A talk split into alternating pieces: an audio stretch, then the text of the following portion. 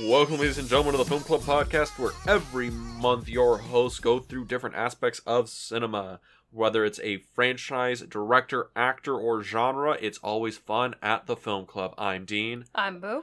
And this month we're talking about Westerns. And this week we're talking about Stagecoach. I'm pretty sure Stagecoach is a masterpiece. Yeah, and this was remade, right, in the 60s? You could say Stagecoach has been remade like a million times. It's a pretty foundational movie. Yeah. This is going to be John Ford, John Wayne, their first coming together on a Western film.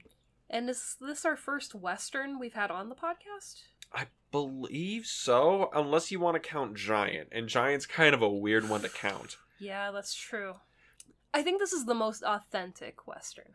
Definitely. It's one of the most foundational Westerns. This was also your pick. You lobbied for Stagecoach. Yeah, I mean, this is a family favorite film, and I just felt like I kind of had to run with it. It's a film that I've seen in pieces, but I haven't seen in its entirety. So I kind of wanted to give it a go, and yeah, it was like watching the movie for the first time. So, family film? Yeah, this is my mom's favorite Western. Her dad, my grandfather, he loves Western movies. I mean, you met the man. Whenever we went to go hang out with him, there was always Westerns on. If there wasn't, WWE or the Dodgers on. This man lives and breathes Westerns. He only saw movies that had 10-gallon hats and spurs. I mean, on days that I would just go by myself to sit with him in his room, we would have like Gunsmoke, whatever. It would just play through.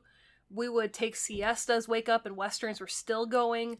But none of those would have been possible without Stagecoach. Stagecoach, right? And yeah, I mean, this was John Ford's first Western with sound, which was, big for him. But I mean, at 39, we're starting to transition, and we're kind of past the whole craze of Westerns because they were so easy to shoot and make. Yeah, they were one of the biggest and most profitable genres you can do in the silent era, because you could just shoot them in like 3 or 4 days up in the hills. And by 39, 40, a lot of the movie ranches were starting to disappear because we're transitioning into genre pieces. And it's just kind of, interesting to see them work with actual real locations and a little bit of studio time. And the other wild thing about the movie is that so much of the story's like plot and so much of the story's iconography just got repeated. This movie pretty much took Westerns from B pictures to A pictures overnight. Wasn't the music from this film also used as the theme in Gunsmoke? I think so. So it's some of it does sound familiar enough to have been like reused in television stuff. Because when I was watching it, I was like, the theme sounds familiar. And then when I was doing my research about the film, yeah, Gunsmoke uses like 30 to 40 seconds of its music, and they just kind of loop it over in episodes, and they use it for like the main theme of the show. And I was like, no wonder it sounds familiar, but since it's so iconic of a film, of course we're going to hear music and have, some of the certain things homaged in TV shows, cartoons. I think it's so hard for me to just like quantify the influence of Stagecoach since it is so foundational. I mean, it comes out in 1939, which is also considered one of the best years of Hollywood history because you get Wizard of Oz, Stagecoach. You also get, I believe, Mr. Smith Goes to Washington, Frank Capra. You also get, is Gone with the Wind 39? It's either 39 or 40. Yeah, I mean, you get so many good movies out of 39. And this is just 10 years into the talkies, coming around. So 10 years, people have really learned the technology. Studios are getting that much better at, producing epics. And this is what this movie feels like. It doesn't feel like, some B movie, with just, you got cowboys and horses. It's like, no, this feels like, a full thought out story. And speaking of story, let's tell everybody what the movie's about. Do you have the back of the box? I do. And I'm going to try my best not to flub this. You got this. Peek behind the camera. We've re-recorded this at least twice so far because I keep fucking up reading this. You can do it.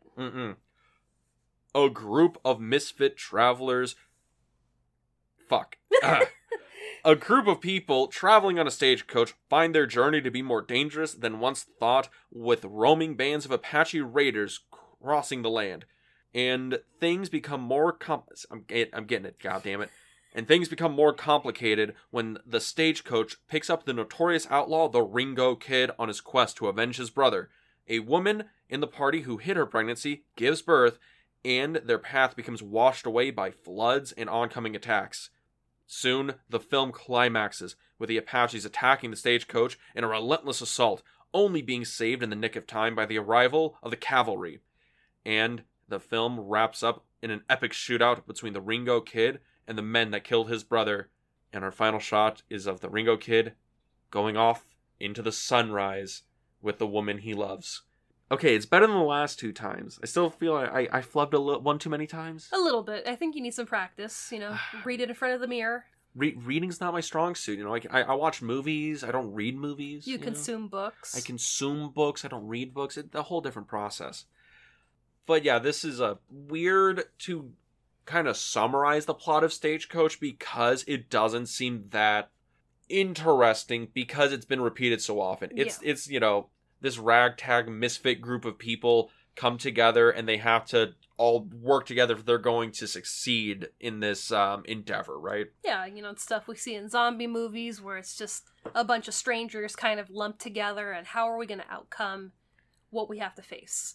So it's like, yeah, you know, totally when you're sitting there watching the movie, you can see, oh, well, I've seen that in this movie. But it's always cool to see the origins of where these tropes come from. The biggest Western trope in all of Westerns shows up in this, in John Wayne. Yes. John Wayne is a Western trope. And it's always weird when it's just, no, there he is. It's not, you know, someone impersonating him. No, there's the man. Wow. Yeah, and this is like young John Wayne. This is like, God, if he's not like 30, he's close in this. Yeah, and I was kind of surprised doing my research about the movie. This was John Wayne's 80th credit, acting credit. His 80th credit. 80th. And I was just like, you know, because this is one of the movies that really shot him to stardom. Mm-hmm. And I thought, you know, okay, maybe this is 10, 15 movies in 80. There was a whole 79 other movies until he hit stardom. Jesus, and that's all, a lot of those got to be in the 1930s where it's, because it's not. And the 20s. Well, yeah, and the 20s, but, you know, oh, it's the, if he's doing it in the 20s, then it's like, okay, maybe it's silent films and you're padding your record, right? When you're like, well, I did like 40 movies in 25. Well, yeah, but a movie in 25 took 3 days to shoot in a ham sandwich. Yeah. You know, but that's wild. I mean, this is also John Ford and John Wayne's first collaboration, or it's really early. It's not their first, it's their second. I think it's their first. I think it was a thing where they had been friends, and John Wayne was like, you know, can I be in one of your movies? And he was just like, not yet, until we finally get to Stagecoach. And I think he wanted a couple of other people to be in it. He wanted, like, Gary Cooper to be Ringo Kid, and Gary Cooper was too much money. There were, like, other actors that they wanted to put in places of some of our leads, and it was just like, you need John Wayne for this movie, and you need the rest of the cast. It's perfect. It's lightning in a bottle. Yeah, I mean, it's interesting because a little bit of the production history of this is John Ford, well, I guess even deeper than that, the Western was dead. Yeah. By 1939, a lot of the studios found that Westerns were, they used to be the cheapest thing to shoot. You go up into the mountains with like a couple of horses and some guys, and you're done. But with the advent of sound and with kind of the industrialization of the wider Los Angeles area, where it's like, well, why would I keep this movie ranch when I can build 1,000 condos and charge rent? Or why would I need this one ranch when I can build 8 sound studios and make, you know, 8 different movies or whatever? Yeah. So with that rise of technology, the Westerns kind of just faded off, and they were a B picture. Like, they still made Westerns, but they were like the real cheap Westerns, right? Yeah. And John Ford, who kind of cut his teeth making Westerns in the silent era, I think the last Western he made was a silent Western in like 1926. Yeah, it was Three Bad Men. Great title, by the way. Strong title. Three Bad Men, you say? Three Bad Men. Strong title. Yeah. And with that, John Ford wanted to like kind of breathe new life into the Western, and he wanted a good Western to do it.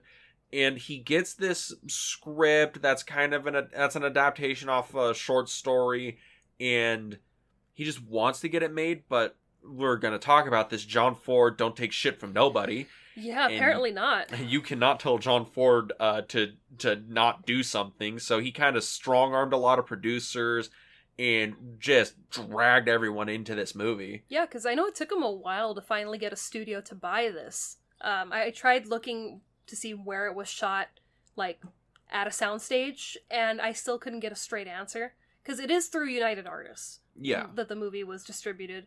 But, you know, he brought it to Paramount, he brought it to Warner Brothers, he brought it to a lot of the big studios.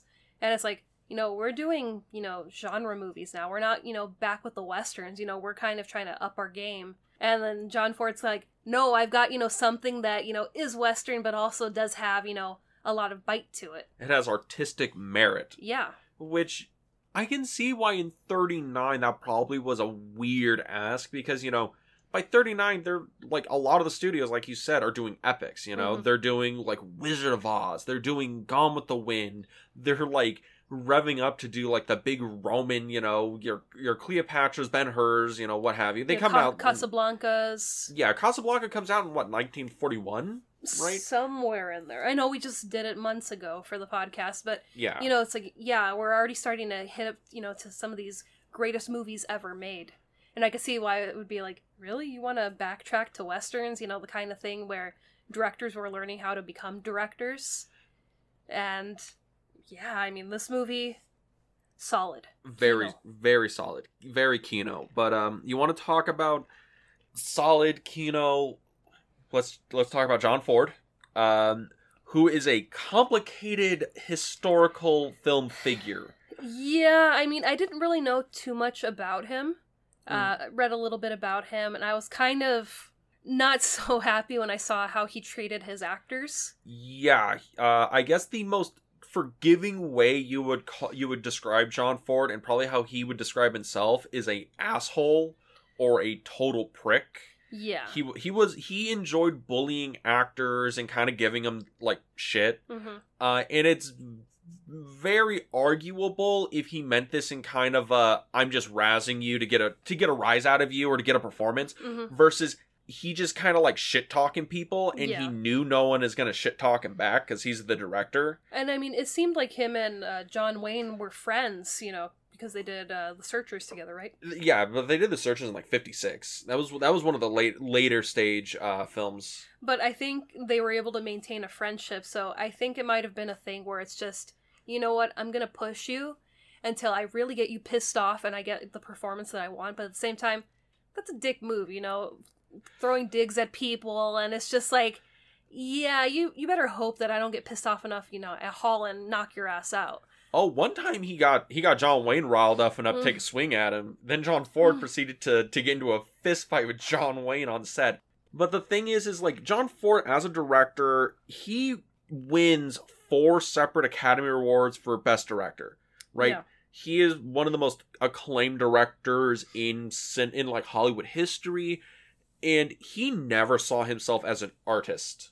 He saw himself as a guy who made Westerns. Peter Bogdanovich did an interview with him in the 60s or 70s and was like, how would you describe your work, your art? And he's like, I don't make art, I make Westerns. Because he chomped on a big fucking cigar the whole time during the interview. As you do. With his eye patch. I know a lot of random John Ford trivia. Yeah, a little too much. Us Irish boys gotta stick together, you know? I guess. But yeah, so... But in this movie, do you see a lot of, like, directorial intent going on here? Because he lobbies for this. He's trying to make this, like this vision, like he's mm-hmm. trying to build some sort of mythology here in his Westerns that him and John Wayne do for their entire fucking run, right? Yeah. They're building this classical Western. Are you kind of seeing where he's going for here? Yeah, I can see where he's going, and I kind of like that, you know, don't like the way that, you know, he does some of his things, but at the same time, when you're passionate about something and you have the drive and you see that these, you know, people that are driven to do one specific thing, you kind of have to believe them, because it's like, man, this person is relentless and not letting this go. Maybe he is onto something. Yeah. And it's just like, yeah, we see it with this movie. It's like, yeah, maybe, You know, we kind of have to go back to our roots of filmmaking and be like, yeah, this is still strong. We could, you know, pursue it, push it. Otherwise, we wouldn't have Stagecoach, The Searchers, this whole, you know, new life that Westerns got after him pushing for it. Yeah, I mean, because he makes How Green Is My Valley, he makes Quiet Man. He doesn't just do Westerns. No, I was very shocked when I read his filmography because I was like, yeah, I've heard, you know, a lot of these films are, you know, regarded as some of the greatest films of all time. And I was just like, man, he really does have range. Yeah, and I think it's weird that he only quantified himself as a Western director. Oh, I mean, it's the same thing with, you know, people that just quantify as being, you know, into horror. Mm-hmm. You know, you find a genre, you love it, you live in it, you breathe it. Why not? Yeah, and I think the interesting thing about Ford as a director, like you kind of alluded to, he was like, we should go back to these kind of like foundational Western genres. Is his style is king of like the fundamentals of filmmaking, the fundamentals of film language. I mean, Orson Welles, when he made Citizen Kane, he watched Stagecoach 40 fucking times to figure out how to make a movie because it's just so surprising. Foundational. Yeah, another fun thing because Dean knows too much about Citizen Kane for no goddamn reason. Orson Welles, when he made Stagecoach, or when he made Citizen Kane, you know, he'd watch Stagecoach 40 times, but when he would watch it, because Stagecoach was still a recent film and a lot of the people were just on the back lot, yeah, he would just call in people to say, hey, can you sit and tell me why you made all these decisions in this movie? And he would get like the cinematographer, assistant directors, some sound guys, like all these different people on set. So yeah, Orson Welles got a crash course in film theory, craft, production, just by watching Stagecoach 40 times with a bunch of people. I mean, that's the biggest clout right there, where it's just, you know, this movie inspired me, and I want to do my own movie, so let me just call the people that did make the movie and talk to them and regale stories of the past and tricks and tips to make my own movie. That'd be awesome. Very awesome. And it's just the thing, like, and I can kind of see where that's rolling to, because John Ford's films, because I've seen The Searchers, I don't know how many times. That movie's very good. We almost did The Searchers for this episode. Yeah. But he is really the king of this fundamental filmic language, right? Him and Hitchcock are kind of cut from the same cloth, where they mastered this film language, this style, this technique of we're using the camera as this sole mouthpiece of the stories we're telling. And that's something that you only really get out of these directors who came up in the silent era, where it was only the camera they can use. Yeah. But now to hit on the elephant of the room is how he was using his camera.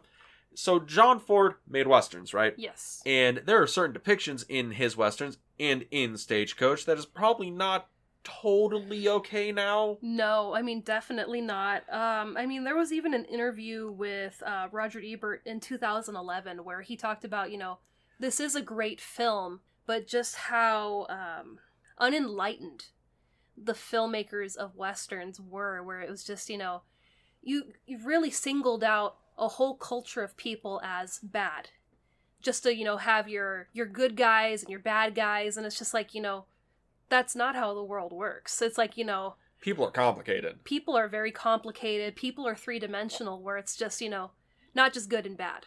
And in this movie, the indigenous people are considered the bad. And it's just like, we've got characters in this Stagecoach where it's just like, you're not really good. Yeah. And that's what makes it so complicated and, you know, kind of... It's the thing where even inside the movie, John Ford is making the note that people are complicated figures. We have John Carradine, who's playing Mr. Hatfield, who is the gentleman. He's this gambler, but he's also like a Confederate war veteran. Yeah. And he is objectively like, yeah, he presents himself as this gentleman, but he has a very, you know, sketchy past. We have Dallas, who is a lady of the night and is run out of town for, you know, selling her wares all up and down. And she's the most sympathetic character in the entire film. Well, John Wayne plays Ringo Kid, who killed a man in cold blood, but is objectively the nicest, most, like humble person in the film. We have Doc Boone, who, you know, is the town drunk and is basically exiled out of the town of Dallas.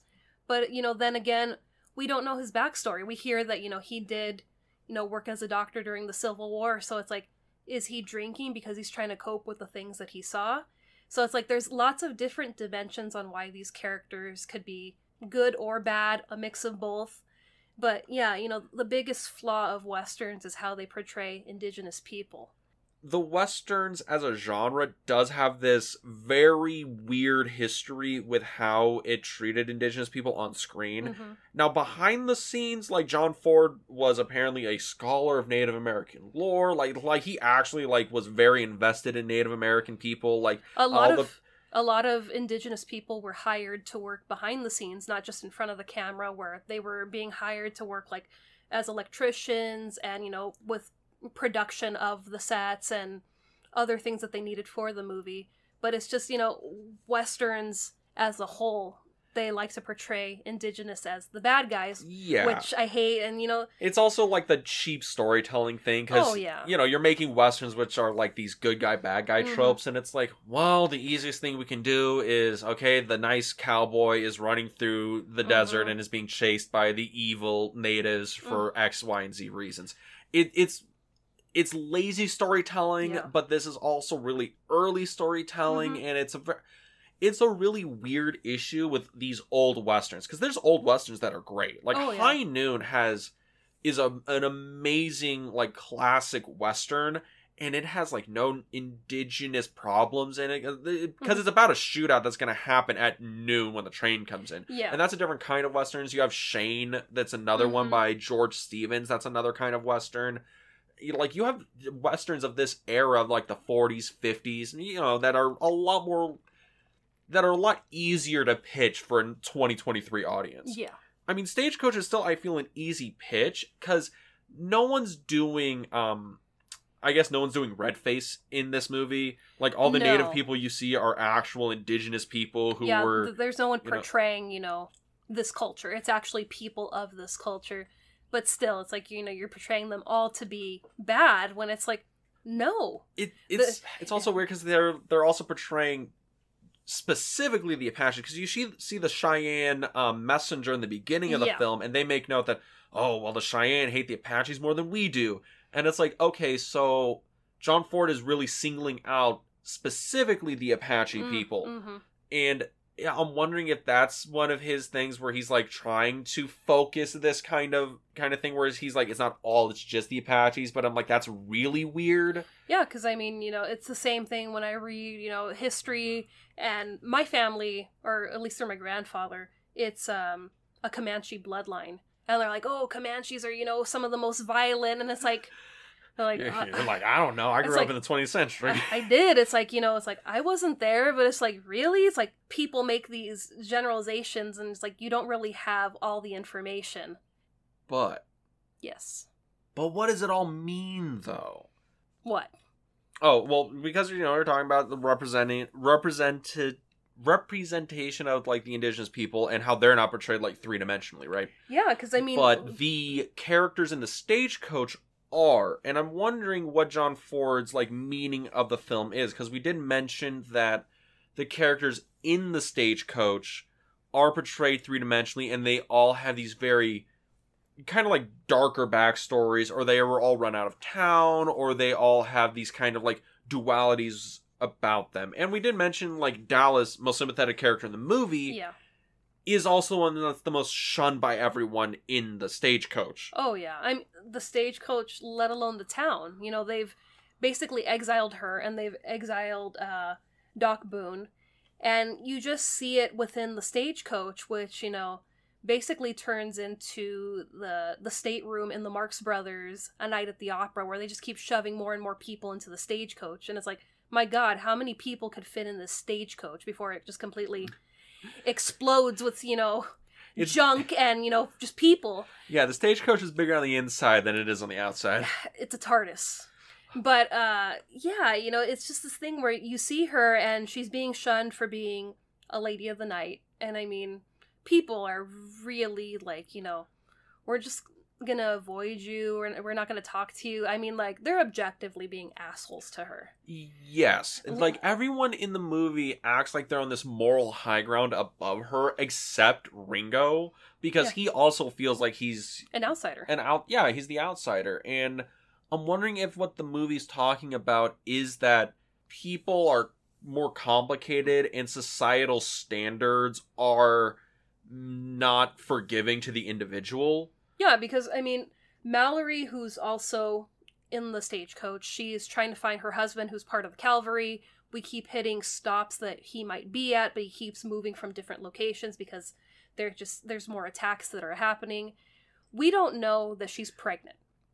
We're just told that she's sick, and my assumption was she's sick, she might be dying, and she's trying to get to her husband so she can die with him. She's got the consumption, the tuberculosis. That's why, it's very vague, and of this time, if somebody's sick, it's always something that's probably fatal. Mm. So, I had no idea that she was having a baby, just like the rest of the cast. They have no idea she's having a baby.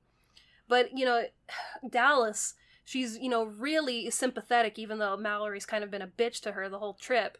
And she's just, hey, if you're uncomfortable, you could lean on my shoulder, or hey, I'll give you this, or let me help you. And she either won't talk to her, she'll move away, give her the silent treatment. And it's like, really? Just because this is, her profession that Dallas is stuck in, you can't, accept a friendly hand, a gesture, something that this person's trying to offer to you.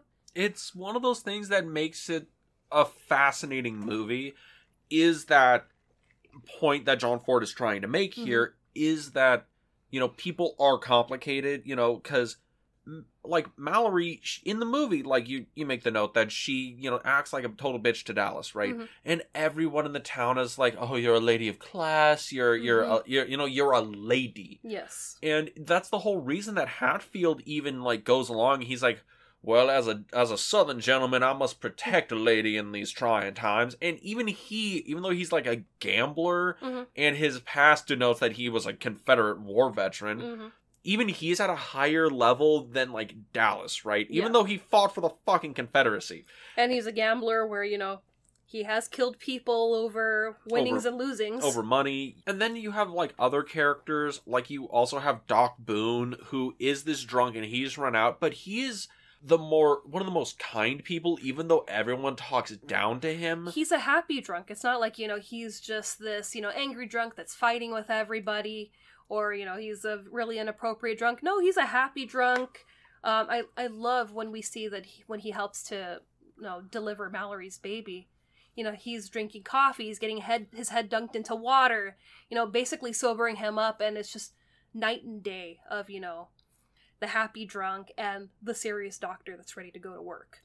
And I think that's the point that Ford's making, is that duality of people, and how, like, what you show on the surface is not necessarily who you are inside. Like, that's the banker, Gatewood, who is the most annoying man in the film. He is the least sympathetic character, but on paper, I was ready to throw him out of that stagecoach.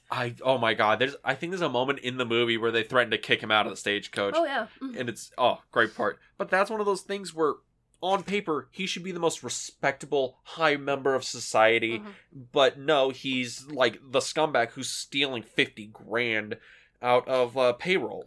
He's, the 1800s Ken. Looking for his Karen. I was gonna say like Bernie Madoff, but okay. Well, that too, but somebody who stole a shit ton of money from people and tried to get away with it. Well, that too, but also a Ken, and he bitches and moans about everything. They want to get out of where the baby was born, and well, screw her. If her and the kid can't hack it in the stagecoach, we'll leave him behind. And it's just like, wow, you are a big scumbag. It's like there's no redeeming qualities about you. And that's one of those things where the banker, he doesn't have a lot of redeeming qualities, even though his title should denote we should treat him with respect, right? He's a banker. We should trust him. But with like somebody like, Dallas or Doc Boone or Ringo, their title should denote them as people we should not trust. We should be afraid of them because, they do these unsavory things. And then we find out more about Dallas, that whole first night that the baby was born. she let Mallory sleep, and she took care of the baby all night. She made broth for Mallory to get her stronger. She brought her water. She, you know, kept her warm. And it's like all these things that, you know, you should be a bad person because of, you know, your profession. But really, you're making sure that this woman gets through the night comfortably, let alone staying up all night to take care of her child so that she can rest. And it's just like, how bad could she really be? Especially when we find out her backstory and why she becomes a lady of the night. I like how we're doing the politically correct term, lady of the night. We can say prostitute, right? Yeah. Like that's, because, you know, she's a ye olde prostitute from the old timey days. Yeah, but I mean, I think, you know, lady of the night is a lot nicer of a term. It's a lot nicer. And I mean, you know, she doesn't come across as a bad person or, you know, yeah, I'm a hoe, I don't care. You know, this is, you know, day job, night job, you know, I don't care. But it's just like, you know, I don't know if they were saying, yeah, I'm a ye olde hoe from, you know, the going around and sleeping with all them weird prospector types. We don't know. But, you know, it's like, I feel that one we know definitively. They probably weren't calling each other hoes. Tomato, tomato. But, yeah, you know, I love that, you know, we finally get the backstory of her, and it's just, you know, she was orphaned at a young age, and for a woman to try to survive during the 1800s was very difficult, because it's just, you're a woman, there's not much for you to do apart from taking care of a household during this time frame, and if she's a kid with no parents, what is she going to do? What trade is she going to get into to survive to adulthood?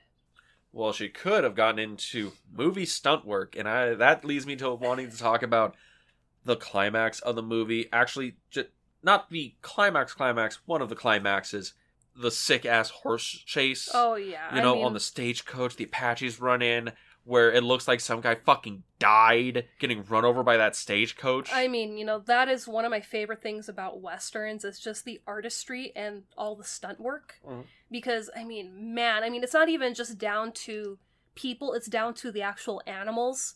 The horses have to know how to drop and, you know, get back up, stay down. It's just... you sweet summer child. This is back when they didn't care. They would just shoot the horse. Yeah, so, you know this... No horsey. Well, yeah, that's kind of a sad thing about these early Westerns. So the West, they did this thing, and I can't remember what it was called. It was like the something W, or it might have been like the horseshoe W or whatever, where they would tie a little... It would tie two strings, right? Yeah. One would be on the rider and one would be on the horse. And they'd be at this certain length and you would gallop. And then once you would like get shot, quote unquote, the rope would tighten, go taut. The rider would fall off. The horse would go up a few feet and then they would tumble over because they wrapped a string around the thing's leg and it would tumble, right? Sometimes the horse would, you know, be fine, took a tumble, get up, it's okay. Other times it would break its leg. Or die because of the fall, and they fall weird because it's on a hill, and yeah. Okay, so let's... Old school Westerns were rough. Yeah, let's not talk about, you know, animals getting hurt, because, you know, I can't stand that, but... Don't worry, horse is delicious. Shut up. So, we have Yakima Canutt.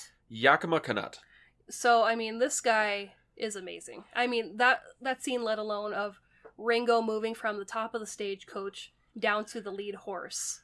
Yeah, which it's hard to describe that to people like over podcast, but if you watch it like that, it's not bullshit. They're because in full gallop. Let's see, 2, 4. So it's 6 horses and however big the stagecoach is. Yeah, and it's not like, oh, they're going like 30 and they're speeding up. No, they're in full trot and he's actually like leaping at like 60 miles an hour from thing to thing. There ain't no thing as a safety rope. Again, this is 39. If you were stuntman and you died, they'd send a flowers to your family and half a day's pay, and then they just get the next guy. But I mean, this man, I mean, he created magic on the screen, because I mean, I was just, you know, so engrossed with that scene, because it's amazing seeing him, you know, move at 60 miles per hour, you know, on wild animals, and he doesn't get hurt. Oh, yeah. I mean, there's also the one where it's like the Yakima Canutt. He did play Redface in this film. He, you know, donned it to play an indigenous character. But probably because the actual indigenous actors did not want to fucking do this. There's the point where one of them is on the front horse and he gets shot and he falls down and the whole stagecoach runs over him. Yeah. And he found out that there's just a wide enough space to where if a man laid completely flat, straight on the ground, he would pass cleanly through the horses and underneath the axle of the stagecoach, which is important when I say completely straight, because he said that if his elbows were out too far, the axle would take them off, which I'm like, that is insane. That is terrifying. So, you know, I think that's one of the only excuses I can give to red face in cinema. But but I mean, that's a stretch, but, you know, I mean, to get, you know, some of these scenes, because you don't want to put actors in jeopardy that don't know how to do these stunts.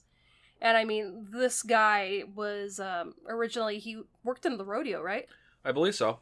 So it's just, you know, learning how to work with animals and, you know, learning how to do stunts. And then you move to the big kind of stunts like in Stagecoach, where it's just... Oh, it gets bigger. What else did he work in? He did all the stunt work for Ben Hur, including the chariot sequence, including if anybody ever wants to have a good time, watch the chariot race sequence in Ben Hur with Charlton Heston. And there's a part in it where the Ben Hur's chariot hits another chariot, and the whole chariot goes up in the air like 6 feet. The rider goes up in the air 15 feet and comes crashing back down. Fun fact, there's supposed to be a safety rope there. The stuntman, another Canutt, Yakima Canutt's son, said, I don't want the safety rope. It's not going to look good on camera. So he took it off before the shot went. So he goes up 15 feet in the air, comes crashing down, and slams into the chariot, shatters his jaw, which is in the movie. Oh.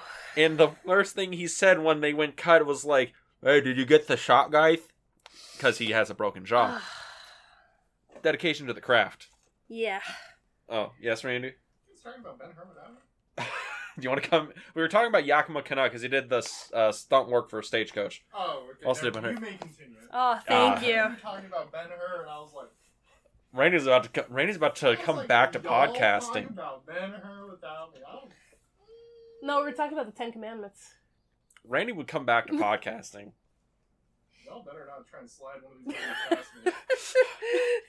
You're like doing Stalker without me. We're not. We're not. We have Stalker specifically for you, Randy. Mm-hmm. I know. I'm watching y'all.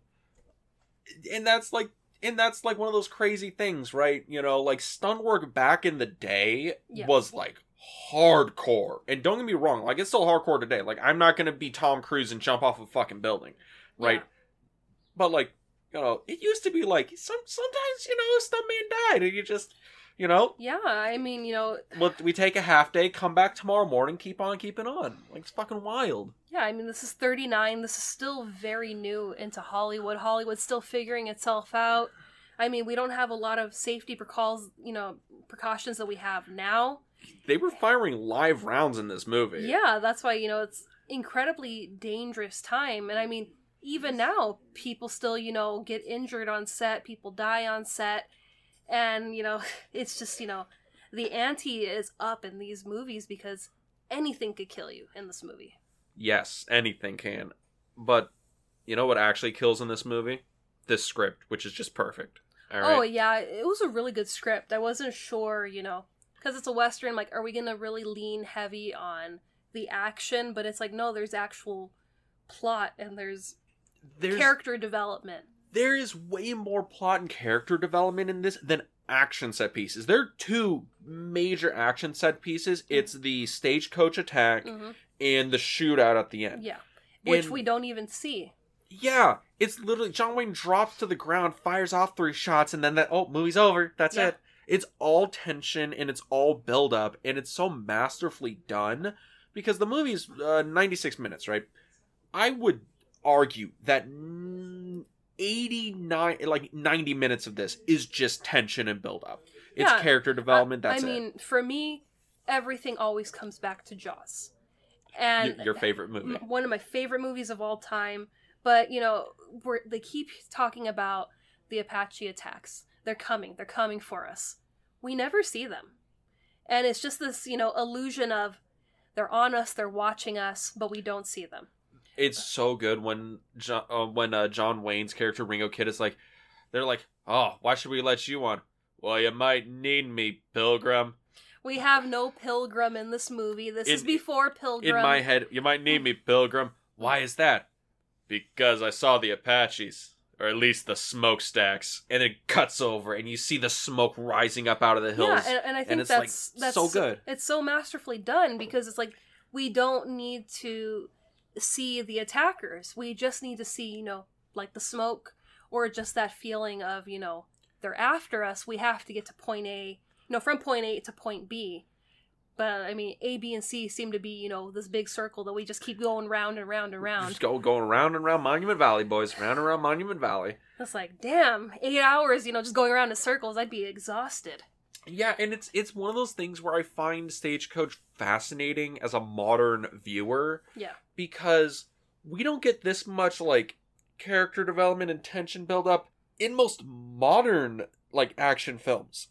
Yeah, and that's why I was saying, this, kind of reminded me of Jaws, because, we're not seeing the danger, but we have the tension there where we don't need to see it. We just feel tense. These people need to move. They have to keep constantly moving. It's the same with the shootout at the end. The entire town is buzzing because Ringo's back, and they're ready for a shootout. You have the newspaper guy that's like, hey, make out the headline that the Ringo Kid was killed. And, you have the writers like, well, I didn't even hear the gunshots. No, it's going to happen. We give it about 10 minutes. We want it hot on the press. So it's just all this tension and this buildup, and the shootout finally happens, and we don't even see anything. It's over in 10 seconds. It's over in 10 seconds, and it's, oh, God, did he make it out of there? And you don't even know until you hear his footsteps coming back to Dallas. And which is such a great bit of filmmaking there, right? Yeah. Because it's one of those things where it's like, we don't know what the shootout is, but we hear 10 gunshots, right? Yeah, we hear the rounds going off. And it's interesting because, Ringo's like, I only got 3 rounds left in this here Winchester, Pilgrim. Again, no, Pilgrim. Always says Pilgrim. And it's not until later. And it's so funny because, we hear all these shots go off and our brain fills in. It's like, oh, what happened? What's going on? And Dallas starts crying. And there's that whole, there's, a couple beats where it's just her crying.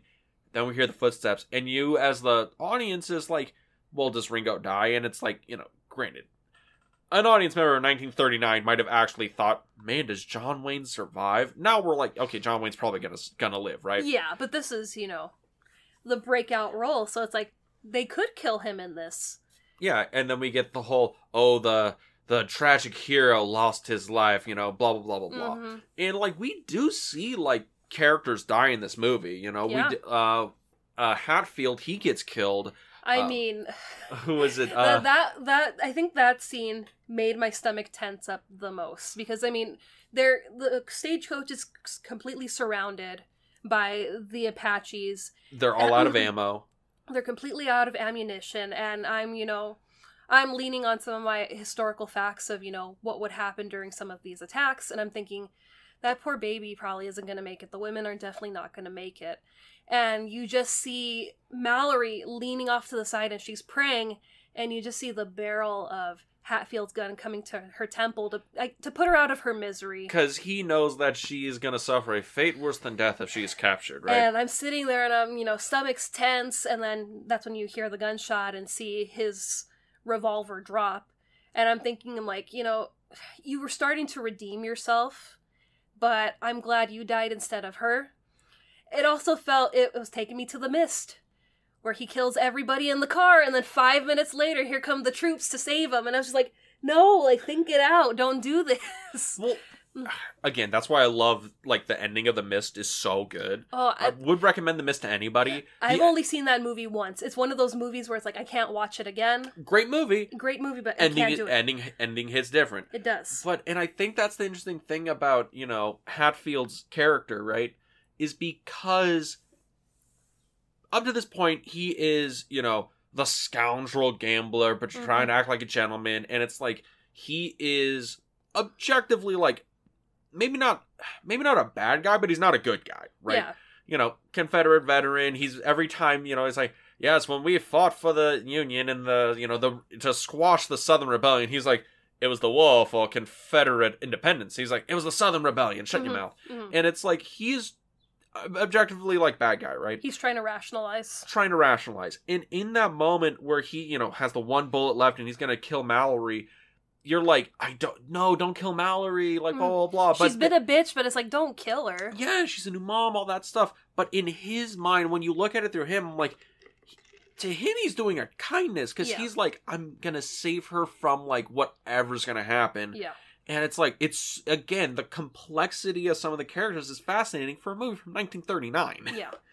That's why it's just, you know, it's like, wow, you know, for being a movie from 39, a Western, it's so compelling, and there's just so many levels and emotions to the movie.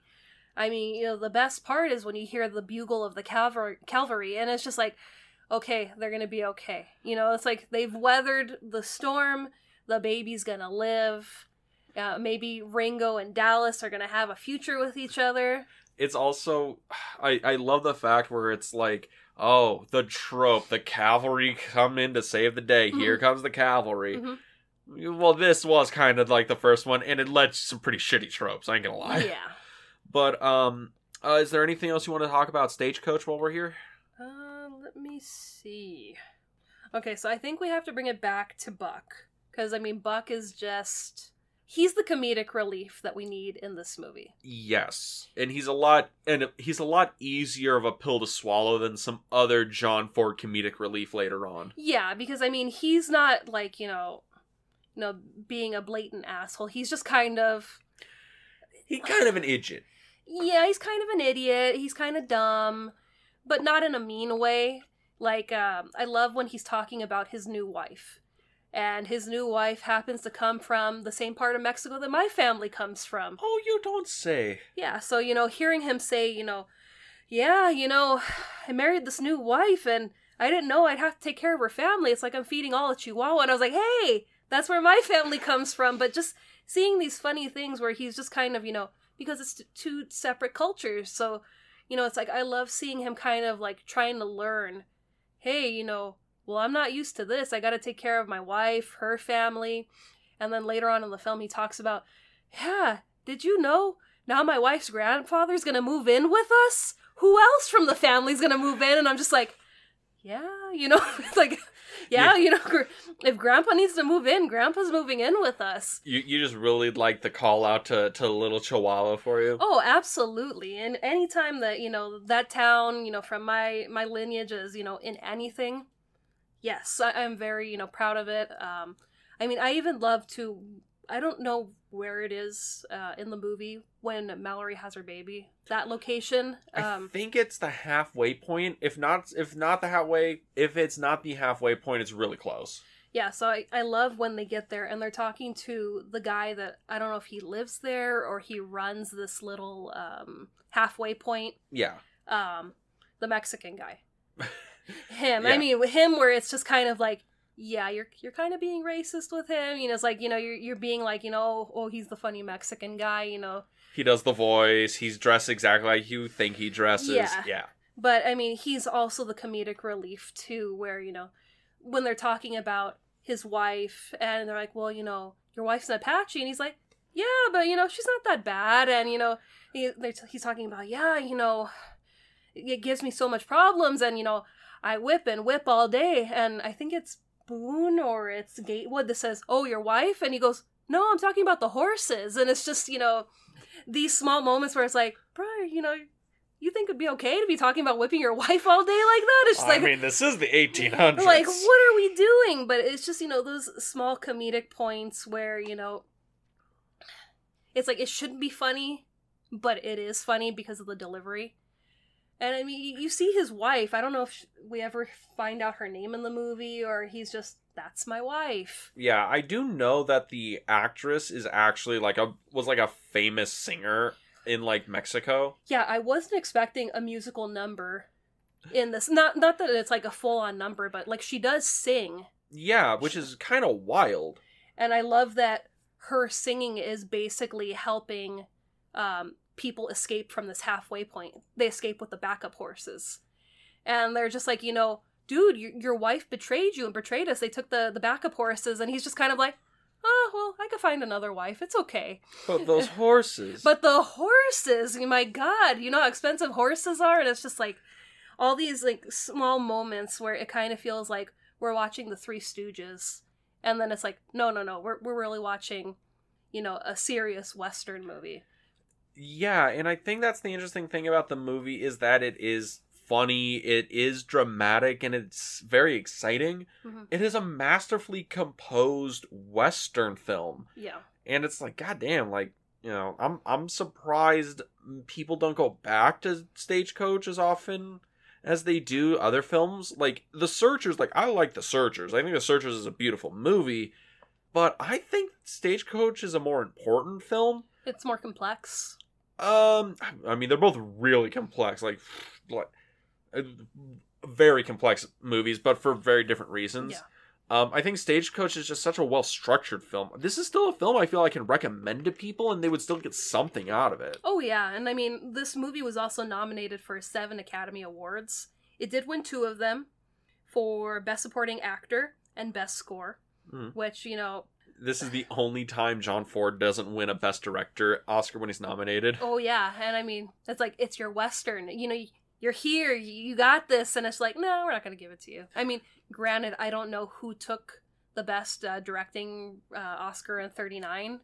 I mean, don't worry. Like, 2 years later, he takes Best Picture away from Citizen Kane. So it's fine. Yeah, you know, it comes full circle. But, I mean, yeah, this is an important film. I don't know if this is on the top 100.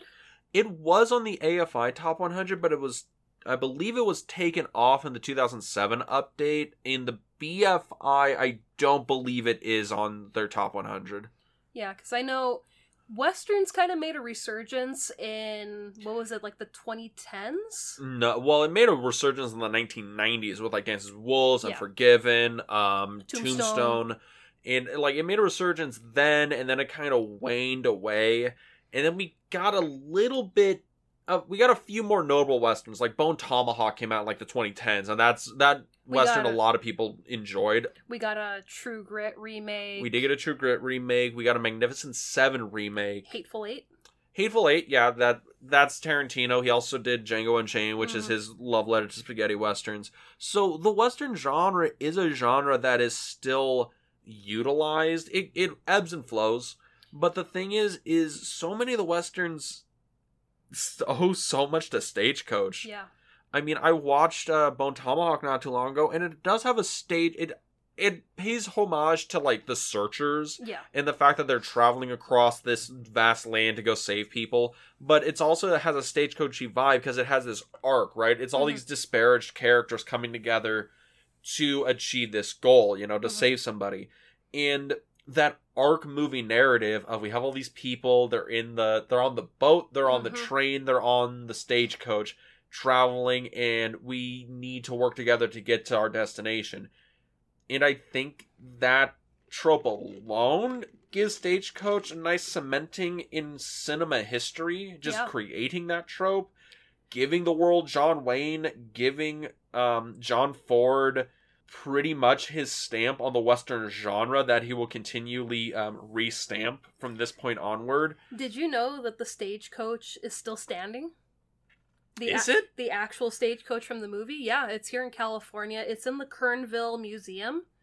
I don't know where the fuck that is, but okay. Yeah, I'm not sure where that is either, but yeah, the actual Stagecoach is still around. I thought, if anything, it might be, you know, at the Giannotti Museum, because I know there's actual, like, film props from Westerns there. Yeah, yeah. But yeah, you know, till this day, the Stagecoach is still around. I mean, I don't know if they built the Stagecoach for the movie, or it's just something that was on a backlot somewhere that they rented out. Probably a backlot deal. But, you know, it's just kind of fascinating, you know, 84 years later, you know, a lot of these pieces still exist. I mean, people are still watching Stagecoach. I know this Criterion you have came out not too long ago. Oh, no, that's a pretty recent Criterion. That's the Blu-ray. And honestly... for everyone out there, I would definitely recommend giving Stagecoach a watch on the nice Criterion edition. Oh, absolutely. Hashtag we wish we were sponsored. Please sponsor us, Criterion. We love you. But, you know, Becky Boo. Yes. Your final thoughts on Stagecoach? Would you recommend? Absolutely. You know, 2 thumbs up. You know, it has some problematic things in it, but that's just, you know, a sign of the times. And hopefully, as we progress through the years, you know, we become more inclusive with filmmaking. But yeah, I mean, I'm trying to remember the last time we did a black and white movie for the podcast. We had a whole month of them in, well, almost a whole month of them in Humphrey Bogart. We had the... February. But it's just, yeah, you know, I miss, you know, just sitting there watching black and white movies. It just, you know... When there's real artistry on display. Yeah, you know, you feel like you're back in those times. And like you were saying earlier, a lot of Westerns that we have now really have to thank, you know, Stagecoach. But I think they also have to pay homage to the actors from the silent era that, you know, were really learning how to, you know, make movies and, you know, do some of these stunts and create these tropes that, you know, we all live by now. So it's like, you know, there's a lot of people that deserve credit for the current Westerns that we have. Oh yeah, without the great train robbery, we do not have Stagecoach, and without Stagecoach, we don't get Good and the Bad and the Ugly, and without Good and the Bad and the Ugly, we don't get Django Unchained, and without Django Unchained, we don't get Quentin Tarantino and Spike Lee hating each other for the end of time. I mean, well, butterfly effects, people. Well, without these early films, we don't have Ghost Town and Knott's Berry Farm, where you walk through and you feel like you're walking through the old West, and it's kind of like, wow, I'm walking through one of these old movies. It's just, you know, we have a lot to thank, you know, to Westerns. Yes, we do. And I would absolutely recommend Stagecoach to anyone out there that enjoys movies, that enjoys Westerns, and then might want to give a John Ford movie or a John Wayne movie a shot. You can do a lot worse. I do have one boo fact before we end this episode. Okay, you get one boo fact. Did you know that the hat that Ringo the Kid wears was actually John Wayne's personal hat? No, I did not. That was his hat, and he would wear it during the next 2 decades of making Western films, and he retired it after Rio Bravo because the hat was falling apart. Mmm, fancy. Actually, I'm going to have a similar trivia fact next week for the movie we're talking about, which is going to be The Good, the Bad, and the Ugly. Yes, Sergio Leone, Clint Eastwood. It is a masterpiece of cinema. And who scored that film? Ennio Morricone, one of the greatest composers in music history. Not film composers. Composers. Yes, composers. I love Good and the Bad and the Ugly. I can't wait to watch it. But yeah, have you ever seen it before? I've only seen, you know, the scene that everybody's seen, the standoff. The standoff at Sad Hill. Oh, yeah, but the rest of the movie is completely new to me, so I'm excited to talk about it. Me too. But where could people go if they wanted to listen to that? Well, if you want to listen to us on a different platform than you currently are, you can find us on Apple Podcasts, Spotify, iHeartRadio, and YouTube. Yes, you can. You can go to our YouTube channel, The Film Vault. That is The Film Vault on YouTube. You can like, comment, subscribe to some of our lovely videos, or slideshows, as we like to call them. And if you wanted to follow us on social media, you can also go to The Film Club Podcast on Instagram, where we post daily stories, upcoming episodes, trivia, and our random adventures we go on. And with that, we'll see you next week at The Film Club. Have a good week, everybody.